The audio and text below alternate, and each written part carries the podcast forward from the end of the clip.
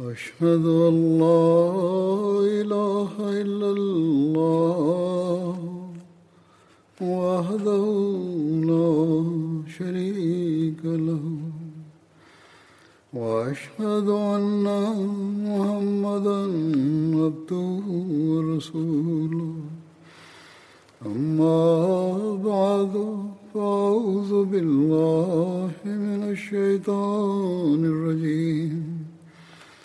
بسم الله الرحمن الرحيم. الحمد لله رب العالمين. الرحمن الرحيم. مالك يوم الدين. إياك نعبد وإياك نستعين اهدنا الصراط المستقيم صراط الذين أنعمت عليهم غير المغضوب عليهم ولا الضالين கடந்த குத்பாக்களில் ஹசரத் சாத் பின் மாஸ் அலி அல்லாஹ் அவர்களை பற்றிய குறிப்பு இடம்பெற்றிருந்தது. பதர்போரின் ஒரு சம்பவமாக நன்றி உணர்வு உடன்படிக்கையின் வெளிப்பாடாக கடந்த குத்பாவில் கூறப்பட்டிருந்தது. ஹசரத் முஸ்லிமோ ரசி அல்லாஹ் அவர்கள் தனது நடைமுறைக்கேற்ப இவ்வாறு கூறுகின்றார்கள். இயற்கையான விஷயம் என்னவென்றால் எங்கு நேசம் இருக்குமோ அங்கு தனது அன்பருக்கு துன்பம் ஏற்படுவதை எந்த நபரும் விரும்ப மாட்டார். மேலும் தனது நேசர் போருக்கு செல்வதையும் அவர் விரும்ப மாட்டார். இன்னும் சொல்ல போனால் தனது நேசர் போர் மைதானத்திலிருந்து விலகி இருக்க வேண்டும் என்பதற்காக தன்னால் இயன்ற அனைத்து முயற்சிகளையும் அவர் செய்வார். இதே போன்று அதில் நபி அல்லாஹம் சல்லாஹ் அலி வல்லம் அவர்கள் போரில் பங்கு பெறுவதை சகாபாக்கள் யாரும் விரும்பவில்லை. ஆயினும் தாங்கள் போருக்கு செல்வதை சகாபாக்கள் விரும்பியிருந்தனர். அதாவது சகாபாக்கள் தாங்கள் செல்ல வேண்டும் என்று விரும்பினார்களே ஒழிய அசர நபி சல்லாஹ் அலிசல் அவர்கள் போரில் பங்கு பெற வேண்டும் என்று அவர்கள் விரும்பியிருந்ததில்லை. அசர நபி சல்லாஹ் அலிசல் அவர்கள் போருக்கு செல்வதுதான் அவர்களுக்கு விருப்பமற்ற ஒன்றாக இருந்தது. தான் நேசிக்கின்ற ஒவ்வொருவர் மீதும் அனைவருக்கும் இருக்கும் இயல்பான ஆசையாகும் அது. அது மட்டுமின்றி நாம் பார்க்கின்றோம் வரலாற்றில் இதற்கு போதுமான சான்றுகளும் கிடைக்கின்றன. அதாவது அதர் நபியல் நாயகம் சல்லல்லாஹ் அலிவசல்லம் அவர்கள் பதர் மைதானத்தை அடைந்த போது அன்னார் சகாபாக்களிடம் நாம் வணிக குழுவை எதிர்கொள்ளப் போவதில்லை. மாறாக போர் படையை எதிர்கொள்ள இருக்கின்றோம் என்று இறைவன் தனக்கு அறிவித்துள்ளான் என்றும் கூறினார்கள். பின்னர் அன்னார் சகாபாக்களிடம் ஆலோசனை கேட்டார்கள். உங்களது ஆலோசனை என்ன என்று எனக்கு கூறுங்கள் என்றும் அன்னார் கூறினார்கள்.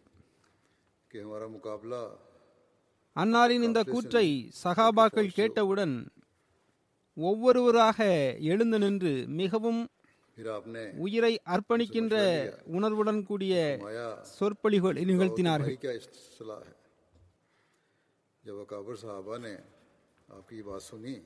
நாங்கள் அனைத்து தொண்டுகளுக்கும் ஆயத்தமாக இருக்கின்றோம் என்றும் அந்த சகாபாக்கள் கூறினர். ஒருவர் எழுந்து சொற்பொழிவாற்றி அமர்ந்து விடுவார். அதன் பிறகு மற்றொருவர் எழுந்து ஆலோசனை வழங்கி அமர்ந்து விடுவார். இவ்வாறு ஒவ்வொருவராக எழுந்து நின்று தனது ஆலோசனையை வழங்கிக் கொண்டிருந்தனர். ஆயினும் எனக்கு ஆலோசனை வழங்குங்கள் என்றே ஹசர நபி நாயகம் சல்லாஹ் அலிவசல்லம் அவர்கள் கூறிக்கொண்டிருந்தார்கள் அதற்கு காரணம் என்னவென்றால் அதுவரை எவரெல்லாம் எழுந்து நின்று சொற்பொழிவு நிகழ்த்தினார்களோ அந்த சகாபாக்கள் அனைவரும் முஹாஜிரீன்களை சார்ந்தவர்களாகவே இருந்தார்கள் ஹாசர நபியல் நாயகம் சல்லல்லாஹ் அலி சொல்லம் அவர்கள் எனக்கு ஆலோசனை வழங்குங்கள் என்று மீண்டும் மீண்டும் கூறி வந்தார்கள் அப்போது ஹவுஸ் கோத்திரத்தின் தலைவரான ஹசரத் சாத் பின் மாஸ் ரசி அல்லாஹ் அவர்கள் ஹசரத் ரபியல் நாயகம் சல்லாஹ் அலி அவர்களின் எண்ணத்தை புரிந்து கொண்டார்கள் மேலும் அன்சார்கள் சார்பாக எழுந்து நின்று கூறினார்கள். அல்லாஹுவின் தூதர் சல்லல்லாஹு அலி அவர்களே உங்களுக்கு முன்னால் ஆலோசனைகள் கூறப்பட்டுக் கொண்டிருக்கின்றன. ஆனால் எனக்கு ஆலோசனை வழங்குங்கள் என்று தாங்கள் மீண்டும் மீண்டும் கூறிக்கொண்டிருக்கின்றீர்கள். இதிலிருந்து எங்களுக்கு தெரிய வருவது என்னவென்றால் தாங்கள் அன்சார்களின் கருத்தையே அறிய விரும்புகின்றீர்கள். நாங்கள் இதுவரை மௌனமாக இருந்தோம் என்றால் அதற்கு காரணம்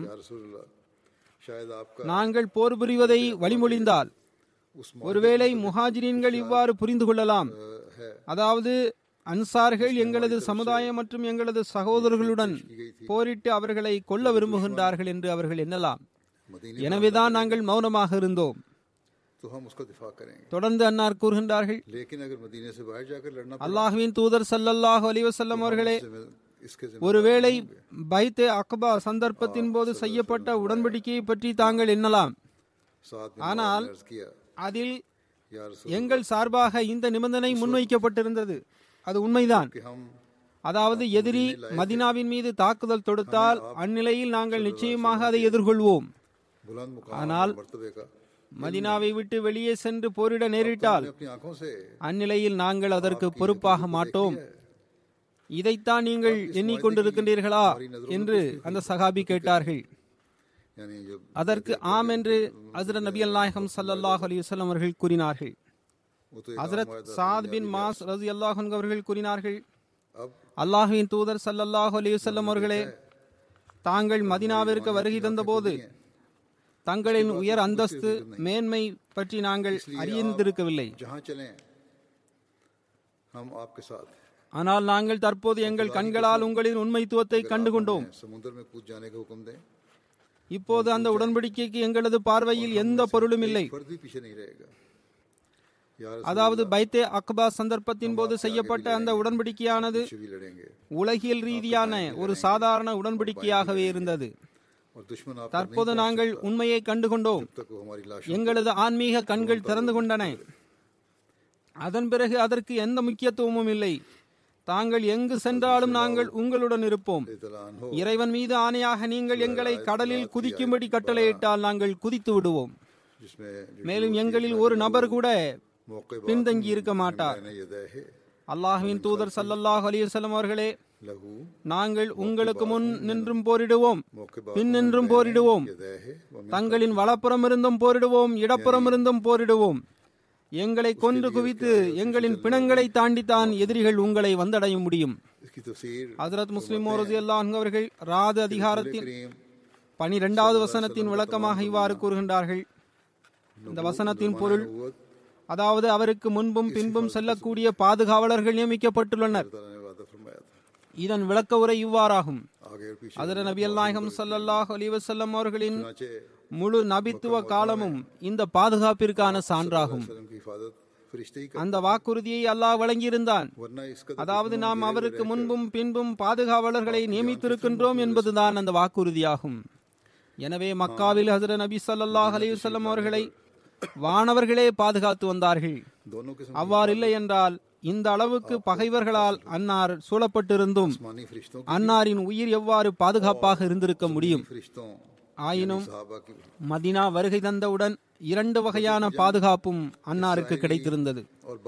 விண்ணின் வானவர்களின் பாதுகாப்பும் மண்ணின் வானவர்களின் அதாவது சகாபாக்களின் பாதுகாப்பு மன்னாருக்கு கிடைத்திருந்தது. பதர்போர் அந்த வெளிப்படையான மற்றும் மறைவான பாதுகாப்பிற்கு மிகவும் அழகிய உதாரணமாகும். அதர் நபியல் நாயகம் சல்லல்லாஹ் அலிவசல்லம் அவர்கள் மதினாவிற்கு வருகை தந்து விட்டார்கள் அப்போது ஹசர நபி சல்லல்லாஹ் அலிவசல்லம் அவர்கள் மதினத்து வாசிகளுடன் இவ்வாறு உடன்படிக்கை செய்து கொண்டார்கள்.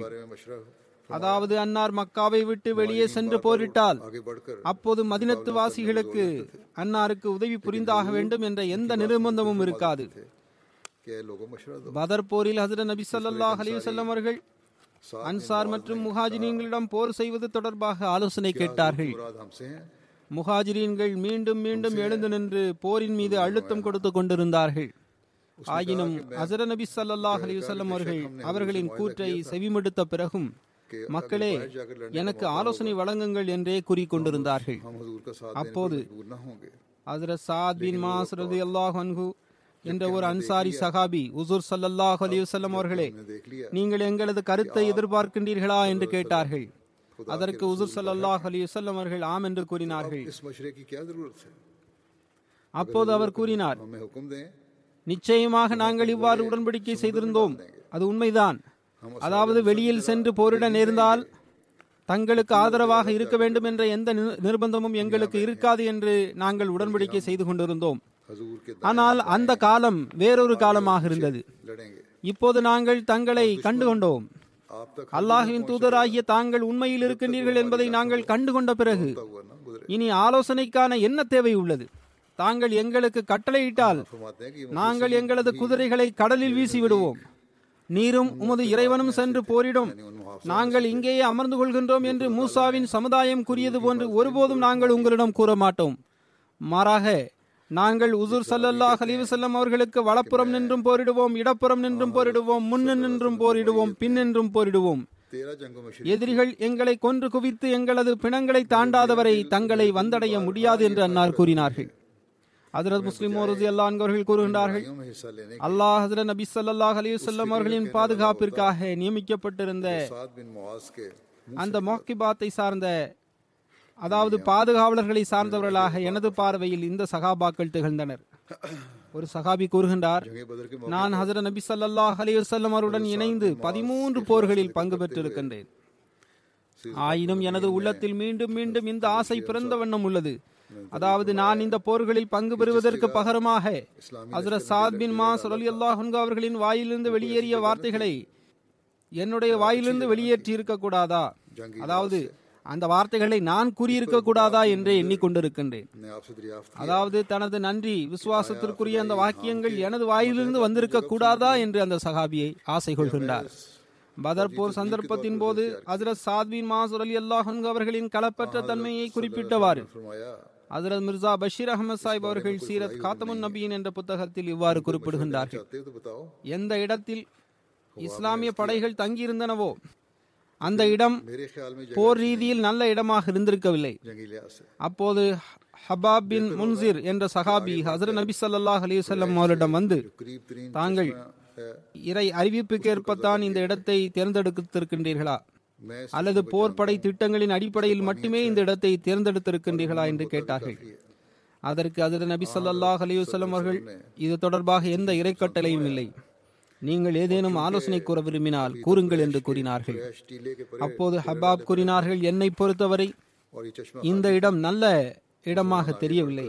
அதாவது போர் மைதானம் என்ற அடிப்படையில் இங்கு தங்குவதற்கு உகந்த இடமாக எனக்கு தெரியவில்லை நாம் முன்னேறி சென்று குறைஷிகளுக்கு அருகில் மிக நெருக்கமான நீரூற்று ஒன்று உள்ளது அதை நாம் கைப்பற்றிக் கொள்வது சிறந்ததாக இருக்கும் எனக்கு அந்த நீரூற்றை பற்றி தெரியும் அதில் போதுமான அளவு தண்ணீர் உள்ளது என்றும் அவர் கூறினார் அதில் நபி சல்லாஹ் அலிவசல்லம் அவர்கள் அந்த ஆலோசனையை விரும்பினார்கள் பொதுவாக அதுவரை குறைஷிகள் மணல் மேட்டிலேயே தங்கியிருந்தார்கள் மேலும் இந்த நீரூற்று காலியாக இருந்தது முஸ்லிம்கள் முன்னேறி சென்று அந்த நீரூற்றை கைப்பற்றி கொண்டார்கள். ஆயினும் திருக்குறானில் இதை பற்றிய சைகையான குறிப்பும் காணப்படுகின்றது. அப்போது அந்த நீரூற்றில் அதிக அளவிலான தண்ணீர் கிடையாது. முஸ்லிம்களுக்கு தண்ணீர் தட்டுப்பாட்டிற்கான உணர்வும் ஏற்பட்டது. அது மட்டுமல்ல முஸ்லிம்கள் எந்த இடத்தில் தங்கியிருந்தார்களோ அந்த இடமும் நல்ல இடமாக இருக்கவில்லை. ஏனென்றால் அந்த பக்கம் மணல் அதிகமாக இருந்தது. அதன் காரணமாக அவர்களின் கால்கள் பூமியில் நல்ல முறையில் நிலைபெற முடியாமலும் போனது. எனவே இடத்தை தேர்ந்தெடுத்த பிறகு ஹவுஸ் கோத்திரத்தின் தலைவரான ஹசரத் சாத் பின் மாஸ் அவர்கள் ஆலோசனை வழங்கினார்கள். அன்னாரின் ஆலோசனையுடன் சகாபாக்கள் மைதானத்தின் ஒரு பகுதியில் ஹசரத் நபி சல்லாஹ் அலிவசல்லம் அவர்களுக்காக கூடாரம் ஒன்றை அமைத்தார்கள். மேலும் ஹசரத் சாத் பின் மாசுர் அலி அல்லாஹன் அவர்கள் ஹசரத் நபி சல்லாஹ் அலிவசல்லம் அவர்களின் சவாரிகளை நிலையில் கொண்டு சென்று கட்டினார்கள். மேலும் கூறினார்கள் அல்லாஹ்வின் தூதர் சல்லாஹ் அலிவசல்லம் அவர்களே தாங்கள் இந்த கூடாரத்தில் அமர்ந்திருங்கள். மேலும் நாங்கள் அல்லாஹ் மற்றும் அல்லாஹின் தூதரின் பெயரை கூறி எதிரிகளுடன் போர் செய்கின்றோம். ஒருவேளை இறைவன் எங்களுக்கு வெற்றியை வழங்கிவிட்டால் எங்களது ஆசையும் இதுதான் இன்ஷா அல்லா இறைவன் வெற்றியை வழங்கி விடுவான் அலஹம்துல்லா ஆனால் ஒருவேளை துரதிருஷ்டவசமாக நிலைமை மோசமாகிவிட்டால் தாங்கள் இந்த சவாரியின் மீது அமர்ந்து எப்படியாவது மதினாவை சென்றடைந்து விடுங்கள். அந்த கூடாரத்துடன் அழகிய சவாரி ஒன்றை இன்னும் சொல்வதென்றால் ஒரு நல்ல ஒட்டகம் ஒன்றை அன்னார் கட்டி வைத்திருந்தார்கள். தொடர்ந்து அன்னார் கூறுகின்றார்கள் தாங்கள் மதினாவை சென்றடைந்து விடுங்கள். அங்கு அன்பிலும் களப்பற்ற தன்மையிலும் எங்களை விட இன்னும் சொல்ல போனால் எங்களுக்கு சளைக்காத எங்களது பல சகோதரர்கள் இருக்கின்றனர். அவர்களுக்கு இந்த இடத்தில் அவர்களுக்கு இந்த திட்டத்தில் போரிட நேரிடும் என்பதை அவர்கள் எண்ணி இருக்கவில்லை. அதனால்தான் அவர்கள் போரிட வரவில்லை. இல்லையென்றால் அவர்கள் பின்தங்கி இருந்திருக்க மாட்டார்கள். ஆயினும் அவர்கள் நிலைமையை அறிகின்ற போது உங்களை பாதுகாப்பதற்காக தமது உயிரையும் அவர்கள் அர்ப்பணித்து போரிடுவதிலிருந்து தமது உயிரையும் அர்ப்பணித்து போரிடுவதிலிருந்து அவர்கள் ஒருபோதும் விலகி இருக்க மாட்டார்கள். இதுவே அதில் சாத்மின் மாஸ் அலி அவர்களின் உணர்வும் களப்பற்ற தன்மையுமாகவும் இருந்தது. இது எல்லா நிலையிலும் போற்றப்பட உண்டிய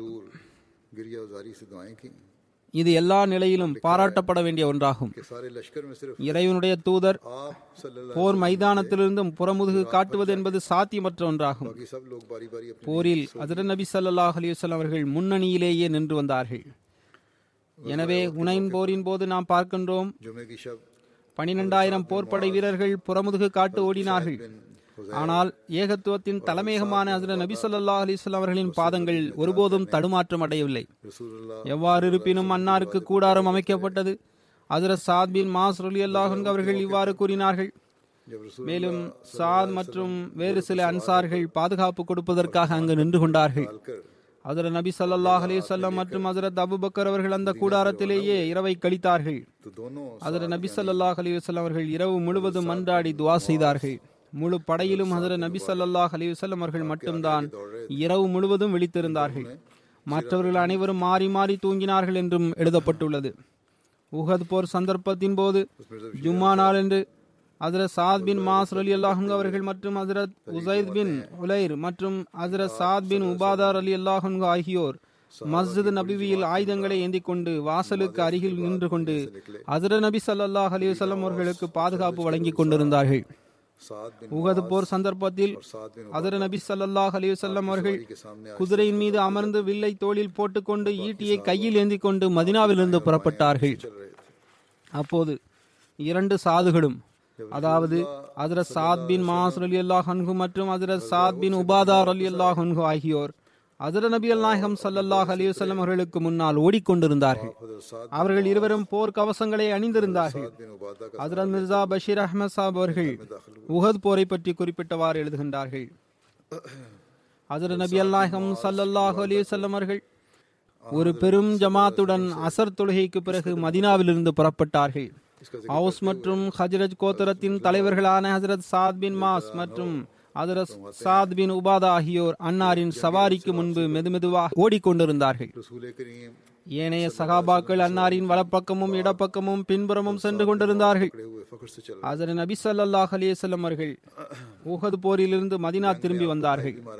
மேலும் தனது குதிரையிலிருந்து கீழே இறங்கினார்கள். அப்போது அன்னார் ஹசரத் சாத் பின் மாஸ் மற்றும் ஹசரத் சாத் பின் உபாதா ஆகியோரின் துணையுடன் தனது வீட்டில் நுழைந்தார்கள். ஹசரத் சாத் பின் மாஸ் அலி அல்லாஹன்கு அவர்களின் தாயாருக்கு ஹசரத் நபி அல்லாஹம் சல்லல்லாஹ் அலி அவர்கள் மீது எந்த அளவுக்கு அன்பு இருந்தது என்பதை எடுத்துரைத்தவாறு ஹசரத் முஸ்லிமோ ரசி அல்லாஹன்கு அவர்கள் இவ்வாறு கூறுகின்றார்கள்.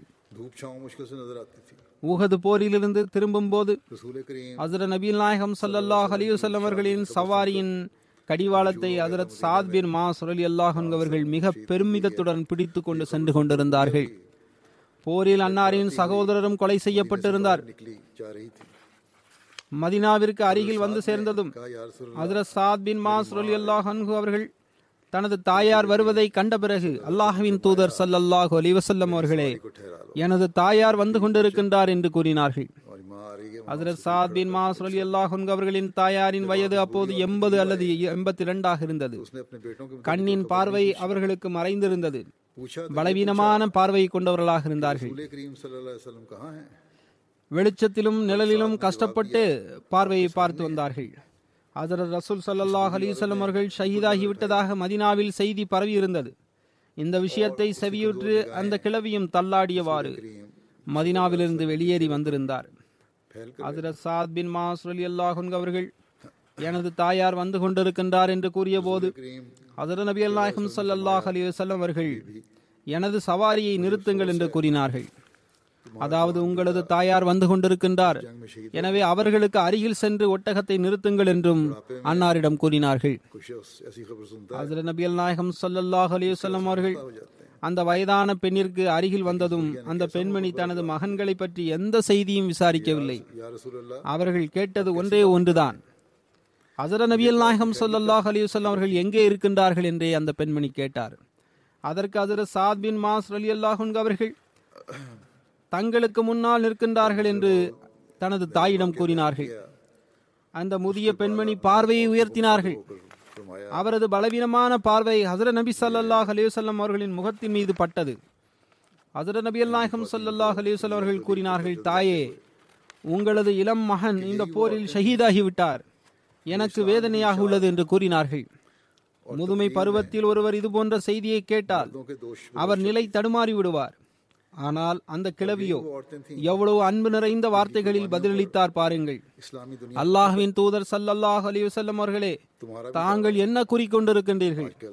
எனக்கு தங்களின் நலத்தை பற்றி மட்டுமே கவலை இருந்தது.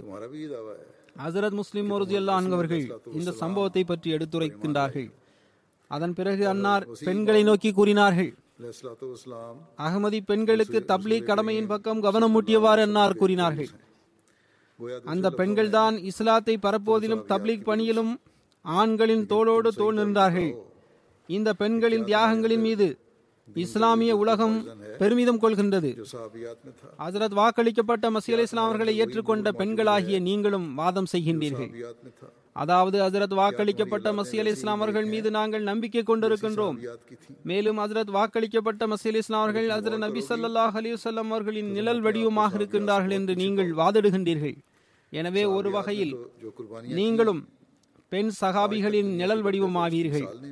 ஆனால் நீங்கள் சரியாக கூறுங்கள் அந்த பெண் சகாபிகளிடம் இருந்த அதே மார்க்க உணர்வு உங்களிடமும் உள்ளதா? அந்த பெண் சகாபிகளிடமிருந்து அதே ஒளி உங்களிடமும் உள்ளதா? அந்த பெண் சகாபிகளின் சந்ததிகள் நல்லவர்களாக இருந்தது போன்று உங்களின் சந்ததிகளும் இருக்கின்றனரா? என்று நீங்கள் எனக்கு கூறுங்கள் என்று அகமதி பெண்களிடம் அதிரத் முஸ்லீம் ஒருசியல்லான்கவர்கள் அப்போது கேட்டார்கள். மேலும் கூறினார்கள் நீங்கள் ஆய்வு செய்து பார்த்தால் அந்த பெண் சகாபிகளிடமிருந்து நீங்கள் உங்களை வெகு தொலைவில் காண்பீர்கள். அந்த பெண் சகாபிகள் செய்த அந்த தியாகங்களுக்கு நிகரான தியாகம் இன்று வரை உலகில் இல்லை. அவர்கள் தங்களது உயிரை துச்சமாக கருதி தியாகங்களை செய்து கொண்டே சென்றனர். அது அல்லாஹுக்கு எவ்வளவு விருப்பத்திற்குரியதாக இருந்ததென்றால் அதன் காரணமாக அல்லாஹ் விரைவாக அவர்களுக்கு வெற்றியை வழங்கிவிட்டான். மற்ற சமுதாயங்கள் எந்த பணியை நூற்றாண்டுகளில் செய்ய முடியாமல் போனதோ அதை அந்த சகாபாக்களும் அந்த பெண் சகாபிகளும் சில ஆண்டுகளுக்குள்ளேயே செய்து காட்டிவிட்டனர். இங்கு அகமதி பெண்களிடம் ஹசரத் முஸ்லிம் மோரஜி அல்லா என்பவர்கள் உரையாற்றி கொண்டிருந்தார்கள். எனவே அவர்களை பற்றி கூறப்பட்டிருக்கின்றது. ஆனால் எப்போதும் கலிஃபாக்கள் கூறி வந்துள்ளார்கள். நானும் பலமுறை இதனை கூறிவிட்டேன்.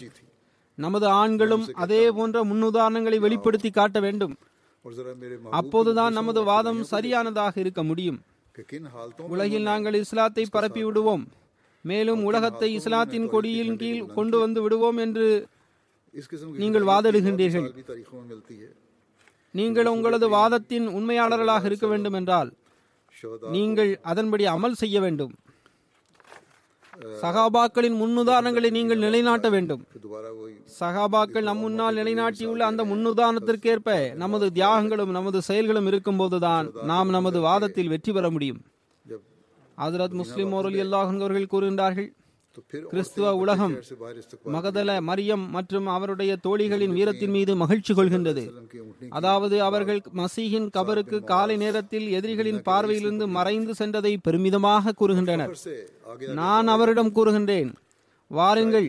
வந்து எனது நேசரின் களப்பற்ற மற்றும் அர்ப்பணிப்பு உணர்வு கொண்ட சீடர்களை பாருங்கள். எப்படிப்பட்ட நிலைமைகளில் அவர்கள் அசர நபி சல்லாஹ் அலிசல்லம் அவருடன் இருந்தார்கள் என்று பாருங்கள். மேலும் எந்த நிலைமைகளில் அவர்கள் ஏகத்துவத்தின் கொடிகளை உயர்த்தி பிடித்தார்கள் என்பதையும் பாருங்கள். இதுபோன்ற அர்ப்பணிப்பு உணர்வின் முன் உதாரணங்கள் உலகில் வேறு எங்கும் இருக்கின்றதா என்றும் எனக்கு கூறுங்கள். மற்றொரு சந்தர்ப்பத்தில் ஹசரத் சாத் பின் மாஸ் அலி அல்லாஹன் அவர்களின் தாயாரின் அதே சம்பவத்தை ஹசரத் முஸ்லிம் அலி அல்லாஹன் அவர்கள் மீண்டும் எடுத்துரைக்கின்றார்கள் ஹசரத் நபி அல்லாஹம் சல்லாஹ் அலிவசல்லம் அவர்கள் உயிர் தியாகிகளை அடக்கம் செய்துவிட்டு மதினா திரும்பினார்கள் அப்போது பெண்களும் குழந்தைகளும் நகரத்தை விட்டு வெளியேறி வரவேற்பதற்காக வந்திருந்தார்கள் அதர நபி அல்லாஹம் சல்லாஹ் அலிவசல்லம் அவர்களின் ஒட்டகத்தின் சாட்டை மதினாவின் தலைவர்களில் ஒருவரான ஹசரத் சாத்வின் மாஸ் அலி அல்லாஹ் அவர்கள் பிடித்துக் கொண்டிருந்தார்கள். மேலும் பெருமிதத்துடன் அன்னார் முன்னால் ஓடிக்கொண்டிருந்தார்கள் அவர்கள் உலகிற்கு இவ்வாறு கூறிக்கொண்டிருந்தார்கள். பாருங்கள் நாங்கள் ஹசரத் முகமது சல்லாஹ் அலிவசல்லம் அவர்களை நலமுடன் எங்களது வீட்டிற்கு அழைத்து வந்து விட்டோம் என்றும் அவர்கள் ஒரு வகையில் கூறிக்கொண்டிருந்தார்கள். நகரத்திற்கு வெளியில் அன்னாரின் வயதான தாயாரை அன்னார் கண்டார்கள். அந்த பெண்மணியின் பார்வை பலவீனமானதாக இருந்தது. உகது போரில் அவரது ஒரு மகன் அம்ரபின் மாஸ் கொலை செய்யப்பட்டிருந்தார். தனது தாயாரை கண்டதும் ஹசரத் சாத் பின் மாஸ் அலி அல்லாஹ் அவர்கள் அல்லாஹின் தூதர் சல்லல்லாஹ் அலி வல்லம் அவர்களே எனது தாயார் வந்து கொண்டிருக்கின்றார்கள் என்று கூறினார்கள். அப்போது ஹசரத் நபி அல் நாயகம் சல்லல்லாஹ் அலி வல்லம் அவர்கள் இறை அருட்களுடன் அவர் வரட்டும் என்று கூறினார்கள். வயதான பெண்மணி முன்னோக்கி வந்தார்கள்.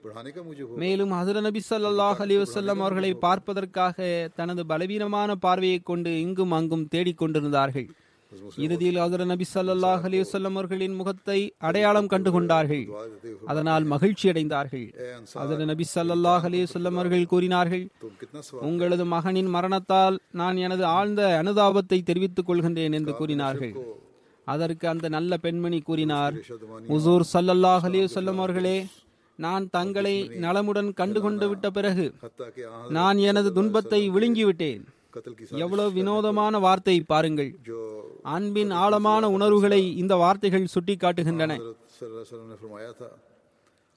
வேதனை மனிதனை தின்றுவிடுகின்றது ஆனால் வயதான பருவத்தில் அவருக்கு ஊன்றுகோலாக இருக்க வேண்டிய மகன் இறந்து விடுகின்றான். அந்நிலையில் அத்தகைய பெண் எவ்வளவு வீரத்துடன் கூறுகின்றார்? எனது மகனின் மரணத்தின் வேதனை என்னை எப்படி கொள்ளும் மஹம்மத் சல்லல்லாஹ் அலிவசல்லம் அவர்கள் உயிருடன் இருக்கின்ற போது நான் எனது துன்பத்தை விழுங்கிவிட்டேன். எனது மகனின் மரணம் என்னை கொள்வதற்கு காரணியாக இருக்காது.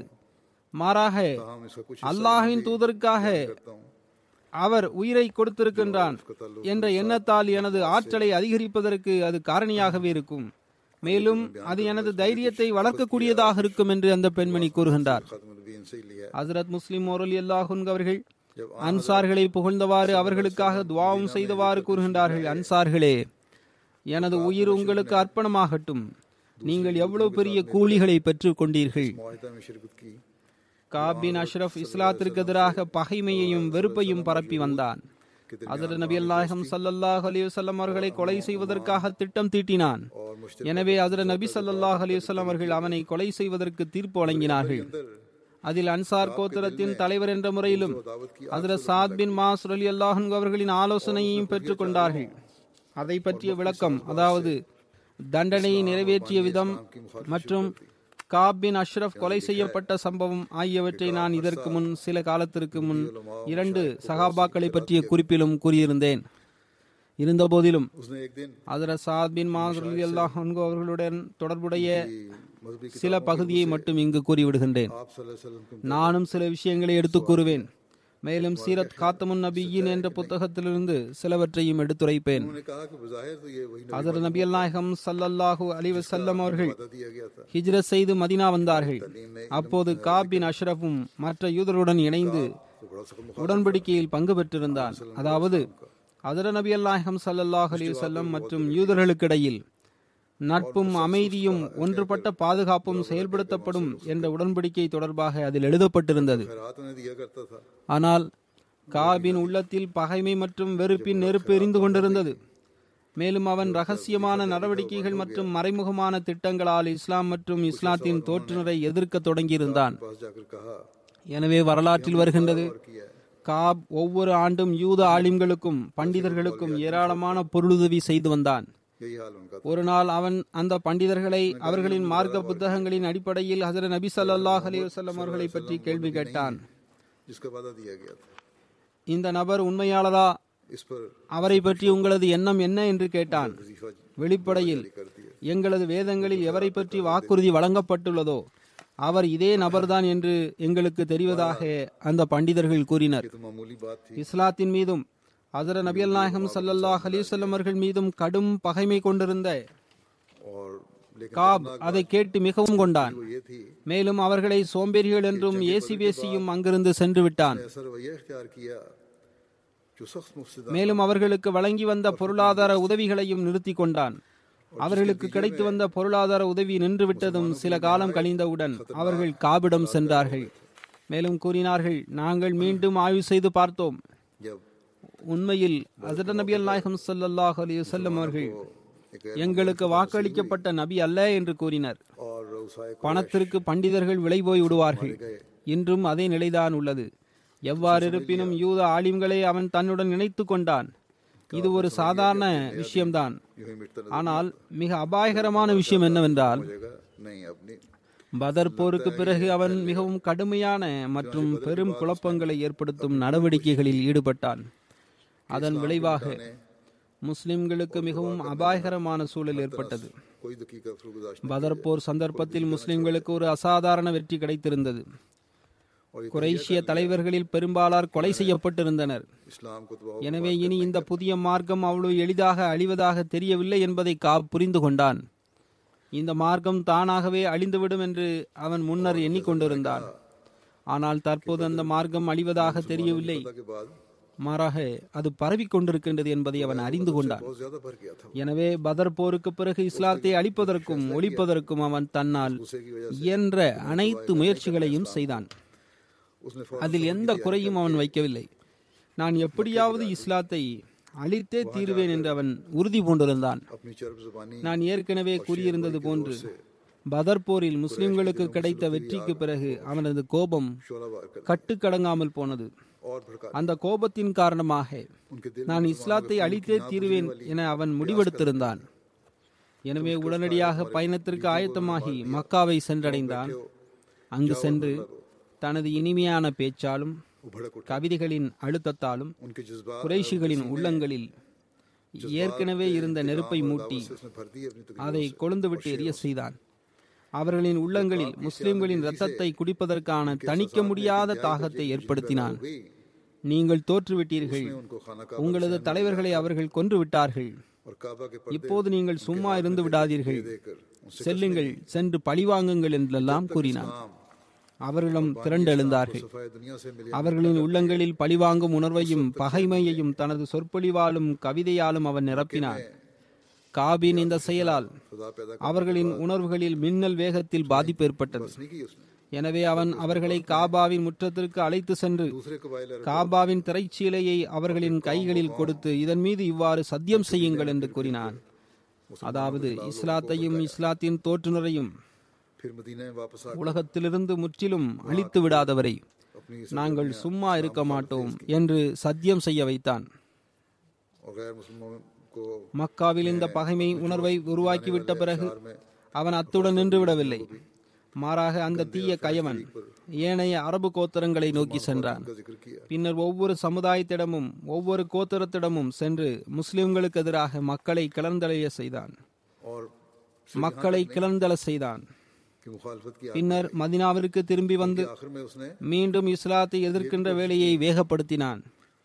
முஸ்லிம் அல்லாதவர்களுக்கு மத்தியில் அவர்களின் உணர்வுகளை தூண்டும் வகையில் கவிதைகளை பாடினார். குறிப்பாக யூதர்களிடம் முஸ்லிம் பெண்களுக்கு எதிராக மோசமான மற்றும் ஆபாசமான வழிமுறைகளில் விஷயங்களை கூறினான். எதிர்ப்பின் நெருப்பை மூட்டுகின்ற இந்த வேலையுடன் அவன் நின்று விடவில்லை. மாறாக இறுதியில் அவன் ஹசரத் நாயகம் சல்லாஹ் அலி வல்லம் அவர்களை கொலை செய்வதற்கு அவன் சதித்திட்டங்களை தீட்டினான். அதற்காக முயற்சி செய்தான். மேலும் அதர நபி சல்லாஹ் அலிசல்லம் அவர்களை விருந்து என்ற சாக்கு போக்கை கூறி தனது வீட்டிற்கு அழைத்தான். சில யூத இளைஞர்களின் மூலம் அன்னாரை கொலை செய்வதற்கும் அவன் திட்டம் தீட்டியிருந்தான். இறையருளால் அதிர நபி அல்நாயகம் சல்லல்லாஹ் அலி வசல்லம் அவர்களுக்கு குறித்த நேரத்தில் அல்லாஹ் தகவல் கொடுத்திருந்தான். அவனது சதி திட்டம் அதன் காரணமாக வெற்றி பெற முடியாமல் போனது.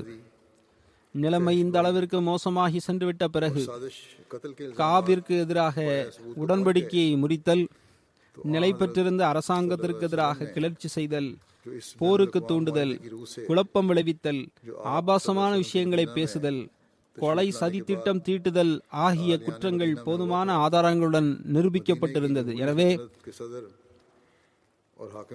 எனவே அதர் நபி நாயகம் சல்லல்லாஹ் அலிவசலம் அவர்கள் மதினாவிற்கு வருகை இருந்த பிறகு மதினாவாசிகளுடன் செய்யப்பட்ட ஒன்றுபட்ட சமுதாய உடன்படிக்கையை செயல்படுத்தினார்கள்.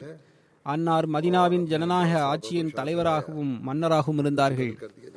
எனவே அன்னார் காபின் அஷ்ரஃபின் நடவடிக்கையின் காரணமாக அவன் கொலை செய்யப்பட வேண்டும் என தீர்மானித்திருந்தார்கள். மேலும் தனது சில சகாபாக்களிடம் அவனை கொலை செய்யும்படி கட்டளையிட்டார்கள்.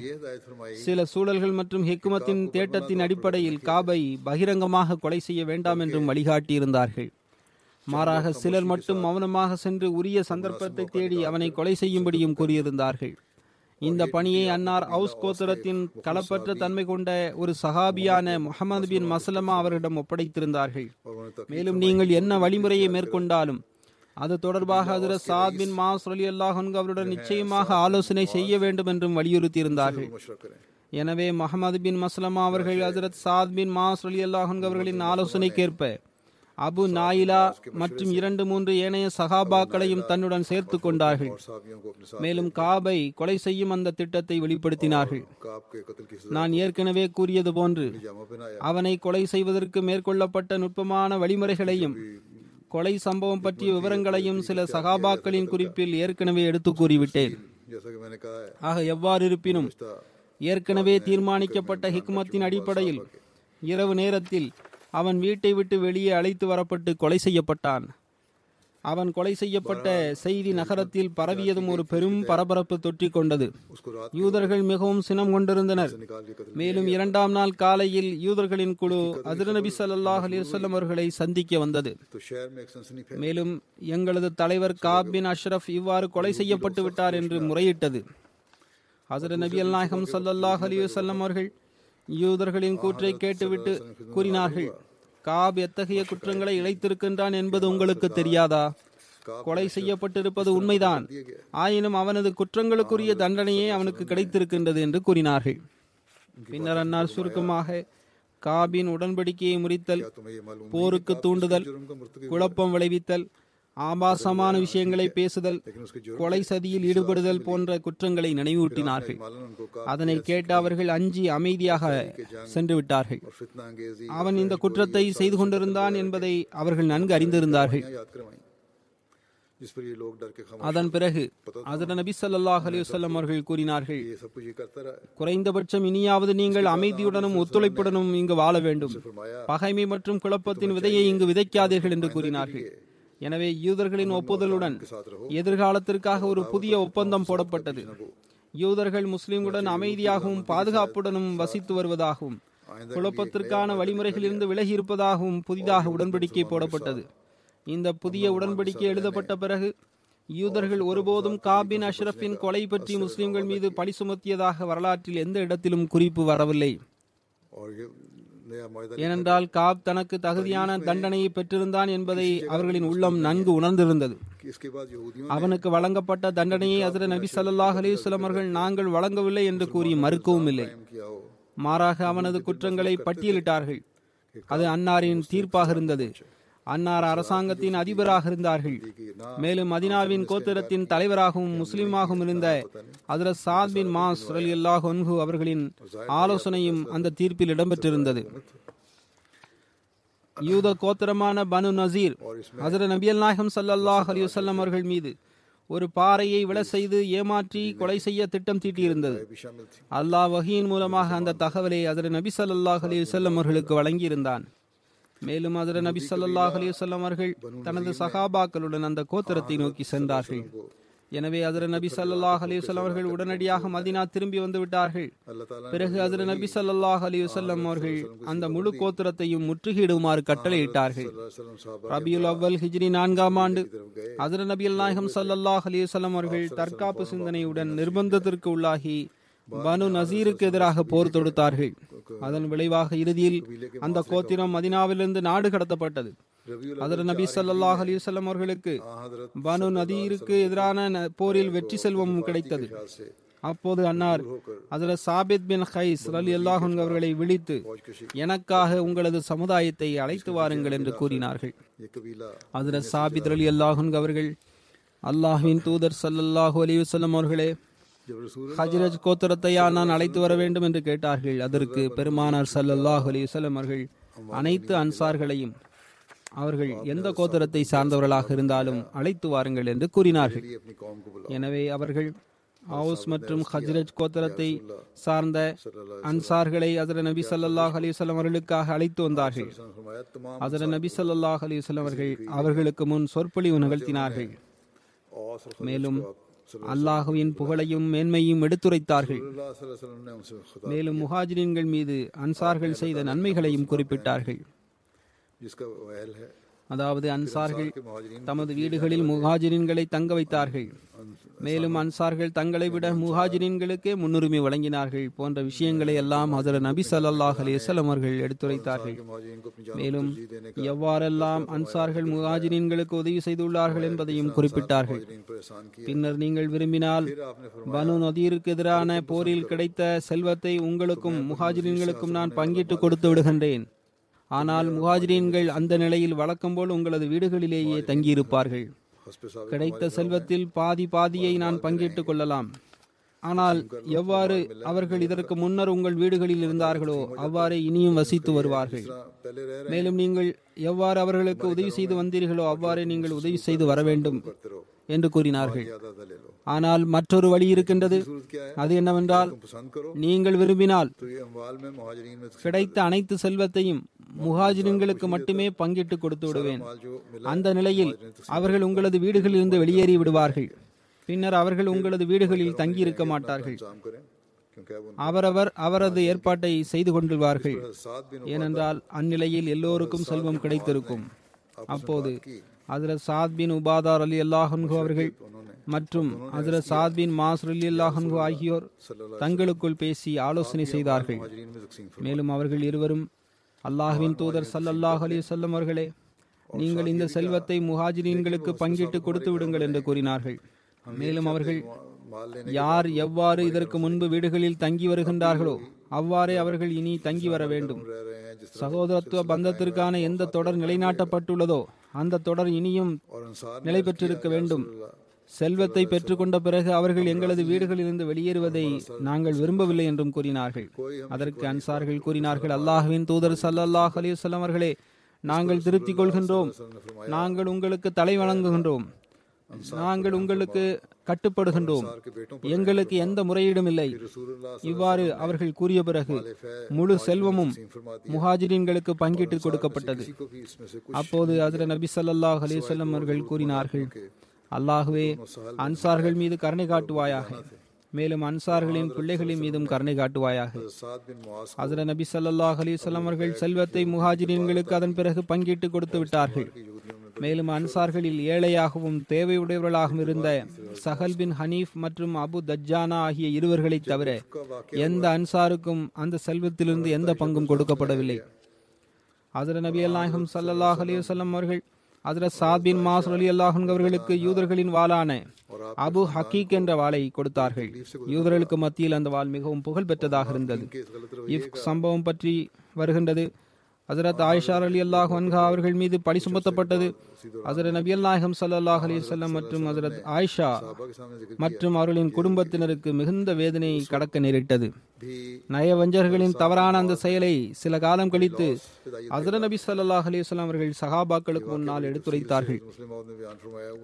அப்போதும் கூட ஹசரத் சாத் பின் மாஸ் அலி அல்லாஹன் அவர்கள் தன்னலமற்ற அர்ப்பணிப்பு உணர்வை வெளிப்படுத்தியிருந்தார்கள்.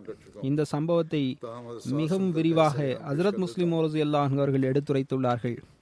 அதனை நான் ஹசரத் முஸ்தாஹ் என்ற சஹாபி நற்குறிப்பில் இதற்கு முன்பு விரிவாக எடுத்துரைத்து விட்டேன் இருந்த போதிலும் ஹசரத் சாத் பின் மாஸ் அலி அல்லாஹன் அவருடன் தொடர்புடைய பகுதியை மட்டும் இங்கு நான் எடுத்துரைத்து விடுகின்றேன்.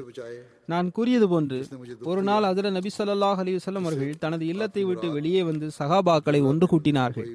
மேலும் எனக்கு துன்பம் வழங்கிய அந்த நபரிடமிருந்து என்னை யார் பாதுகாப்பார் என்று அன்னார் கேட்டார்கள். அன்னார் அப்துல்லா பின் அபி சுலூலை பற்றி ஏ குறிப்பிட்டார்கள். அப்போது அவுஸ் கோத்திரத்தின் தலைவரான அதிர சாபின் மாஸ் அலி அல்லாஹ் அவர்கள் எழுந்து நின்றார்கள். அவர்கள் கூறினார்கள் அல்லாஹுவின் தூதர் சல்லல்லாஹ் அலிசல்லம் அவர்களே அந்த நபர் எம்மை சார்ந்தவராக இருந்தால் நான் அவனை கொலை செய்ய ஆயத்தமாக இருக்கின்றேன். ஒருவேளை அவன் ஹஜ்ரத் கோத்திரத்தை சார்ந்தவனாக இருந்தாலும் நான் அவனை கொலை செய்ய தயாராக இருக்கின்றேன். அகல் போரின் போது பனு நதீர் கோத்திரத்தின் தலைவரை பனு குரைலாவின் தலைவரான காபின் அஷ்ரஃபிடம் அபு சூஃபியான் அனுப்பி வைத்தான். மேலும் முஸ்லிம்களுடன் செய்த உடன்படிக்கையை முறிக்கும்படியும் கூறினான். ஆனால் அதற்கு அவர் சம்மதிக்கவில்லை. ஆயினும் அவர்களுக்கு பேராசை காட்டி முஸ்லிம்களின் அழிவை பற்றி உறுதியளித்து முஸ்லிம்களுடன் செய்த உடன்படிக்கையின்படி செயல்படாமல் இருக்க அவர்களை சம்மதிக்க வைத்து விட்டான். இன்னும் சொல்ல போனால் மக்கத்து காபிர்களுக்கு உதவியாளர்களாக ஆகிவிடுவதற்கும் அவர்களை சம்மதிக்க வைத்துவிட்டான். இந்த சம்பவத்தை பற்றி குறிப்பிட்டவாறு சீரத் காத்தமுன் நபியின் என்ற புத்தகத்தில் ஹசரத் மிர்சா பஷீர் அகமது சாப் அவர்கள் எழுதுகின்றார்கள். ஹசரத் நபி அல்லாஹம் சல்லாஹ் அலிவசல்லம் அவர்களுக்கு பனு குரைலாவின் அபாயகரமான நம்பிக்கை துரோகத்தை பற்றி தெரிய வந்தது. அப்போது அவர்கள் முதலில் இரண்டு மூன்று முறை ரகசியமாக ஜுபைர் பின் அல் அவாம் அவர்களை நிலைமைகளை அறிந்து வர அனுப்பி வைத்தார்கள். அதன் பிறகு முறையாக ஹவுஸ் மற்றும் ஹஜ்ரத் கோத்திரத்தின் தலைவர்களான ஹசரத் சாத் பின் மாஸ் அலி அல்லாஹ் அன்ஹு மற்றும் ஹசரத் சாத் பின் உபாதா அலி அல்லாஹ் அவர்களையும் மேலும் தாக்கம் கொண்ட ஏனைய சில சகாபாக்களையும் ஒரு குழுவாக பனு குரைலா கோத்திரத்தை நோக்கி அனுப்பி வைத்தார்கள். மேலும் ஏதாவது அபாயகரமான செய்தி இருந்தால் திரும்பி வந்து அதனை பகிரங்கமாக வெளிப்படுத்த வேண்டாம். மாறாக சைகையாக கூற வேண்டும் என்று மக்களுக்கு பதற்றம் ஏற்படாமல் இருப்பதற்காக வலியுறுத்தி கூறியிருந்தார்கள். இந்த குழுவினர் பனு குரைலாவின் இருப்பிடத்தை அடைந்தனர். மேலும் அவர்களின் தலைவரான காபின் அஸ்வதிடம் சென்றனர். அந்த கயவன் அவரிடம் மிகவும் அகங்காரத்துடன் நடந்து கொண்டார். இரண்டு சாதுகளும் அதாவது ஹசரத் சாத் பின் மாஸ் அலி அல்லாஹன்கு மற்றும் ஹசரத் சாத் பின் உபாதார் அலி அல்லாஹன்கு ஆகிய இருவரும் உடன்படிக்கையை பற்றி கூறியவுடன் அவனும் அவனது கோத்திரத்தின் மக்களும் கோபமடைந்தனர் செல்லுங்கள் முகமது சல்லாஹ் அலிவசல்லம் அவர்களுக்கும் எங்களுக்கும் இடையில் எந்த உடன்படிக்கையும் இல்லை.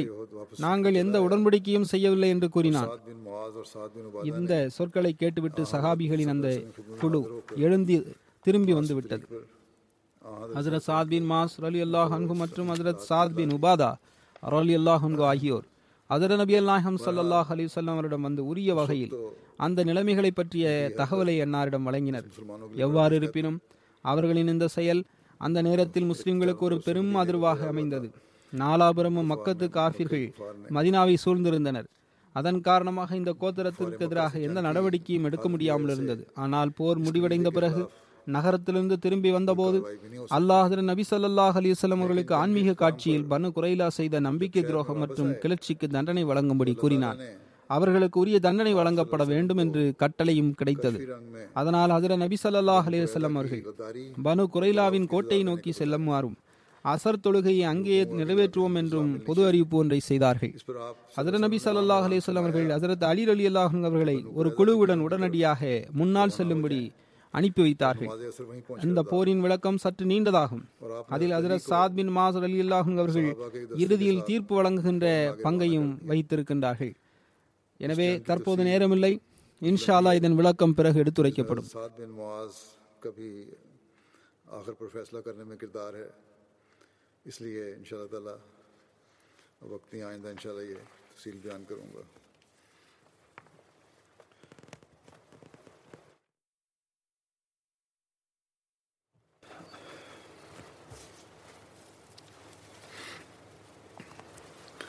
Mm-hmm. الحمد لله الحمد لله نحمده ونستعينه ونستغفره ونؤمن به ونتوكل عليه ونعوذ بالله من شرور أنفسنا ومن سيئات أعمالنا. من يهده الله فلا مضل له ومن يضلله فلا هادي له. ونشهد أن لا إله إلا الله ونشهد أن محمدا عبده ورسوله. عباد الله رحمكم الله. إن الله يأمر بالعدل والإحسان وإيتاء ذي القربى وينهى عن الفحشاء والمنكر والبغي يعظكم لعلكم تذكرون اذكروا الله يذكركم وادعوه يستجب لكم ولذكر الله أكبر.